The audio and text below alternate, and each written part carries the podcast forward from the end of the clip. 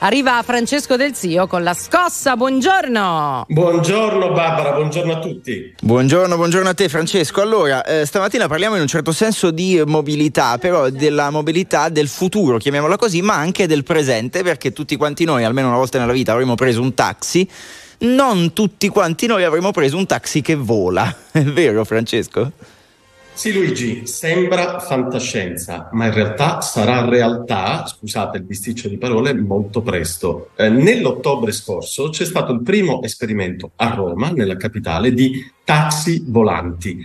Che cosa sono questi taxi volanti? Non sono degli UFO naturalmente, ma sono dei eh, droni giganteschi eh, con funzionamento elettrico, che quindi rispetto a un elicottero consumano molto meno e inquinano molto meno, che sono in grado ad oggi di trasportare due persone, il pilota e un passeggero, con un bagaglio e di fare una tratta, per esempio dall'aeroporto internazionale di Roma Fiumicino al centro della città, stazione Termini, in 10 minuti. Tutti i nostri ascoltatori romani e chi viene a Roma sa che per fare quel tratto in auto ci vuole di solito un'ora se va bene. Quindi stiamo parlando di una innovazione straordinaria che presto debutterà a Roma e a Milano. Ecco, sappiamo già chi partirà prima tra le due? Questo è un bel derby dell'innovazione della tecnologia.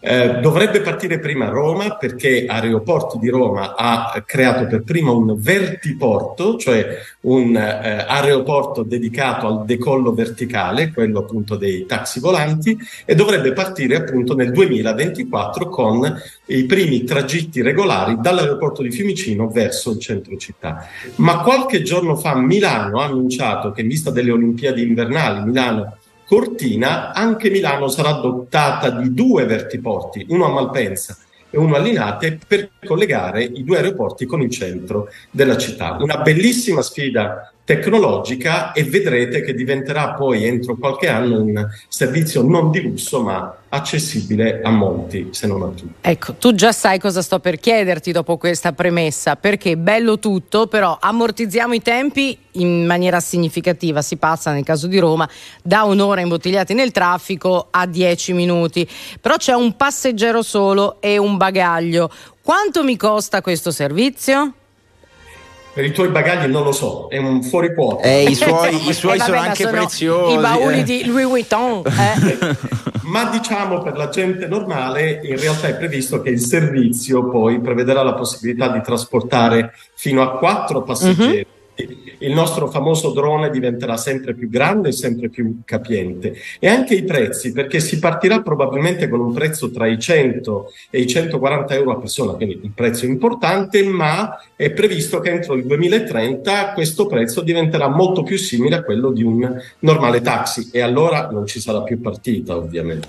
Perché questa poi è la sfida, no? chiaramente la tecnologia fa, tutti lo diciamo spesso in maniera un po' banale, ma è così, passi da gigante il problema è capire quando un servizio come questo sarà talmente evoluto e talmente non più costoso da essere competitivo rispetto al sistema che già esiste.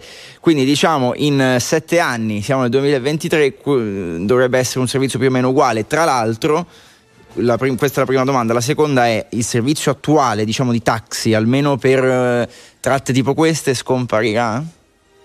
No, non scomparirà, diventerà più economico. Ora eh, i tassisti che ci ascoltano si arrabbieranno, ma stiamo parlando di un futuro molto vicino.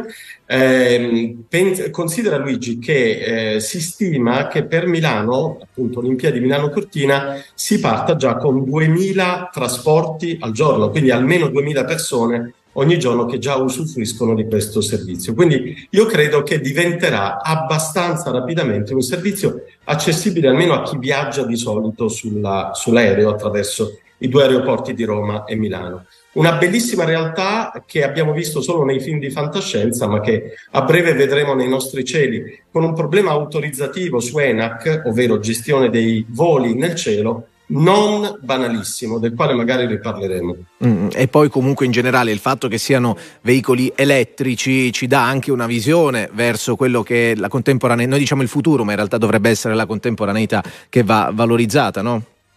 Sì, è così. Ovviamente la riduzione di emissioni inquinanti sarà notevolissima, qui si parla di veicoli elettrici a decollo verticale, eh, e ovviamente eh, qualsiasi forma di inquinamento, compreso quello acustico oggi degli aerei, sarà abbattuta al minimo possibile. Quindi parliamo veramente di un'altra dimensione, un altro gigantesco passo dell'umanità, fatemelo dire così, verso la sostenibilità del nostro pianeta. Hai ragione. Un'ultimissima cosa, poi ci salutiamo. Ma secondo te il pilota accetta il POS oppure mi deve far atterrare davanti a un sportello bancomat e devo prendere i contanti? Io spero soprattutto che non paghino in volo perché, perché es- se no ci si distrae, hai ragione, un caso poi non arresto, lo deve cercare e va a finire contro la Madonnina o sul Colosseo. La scossa di Francesco Del Zio torna venerdì prossimo, grazie Francesco, buon weekend e buon lavoro. E buona scossa a tutti.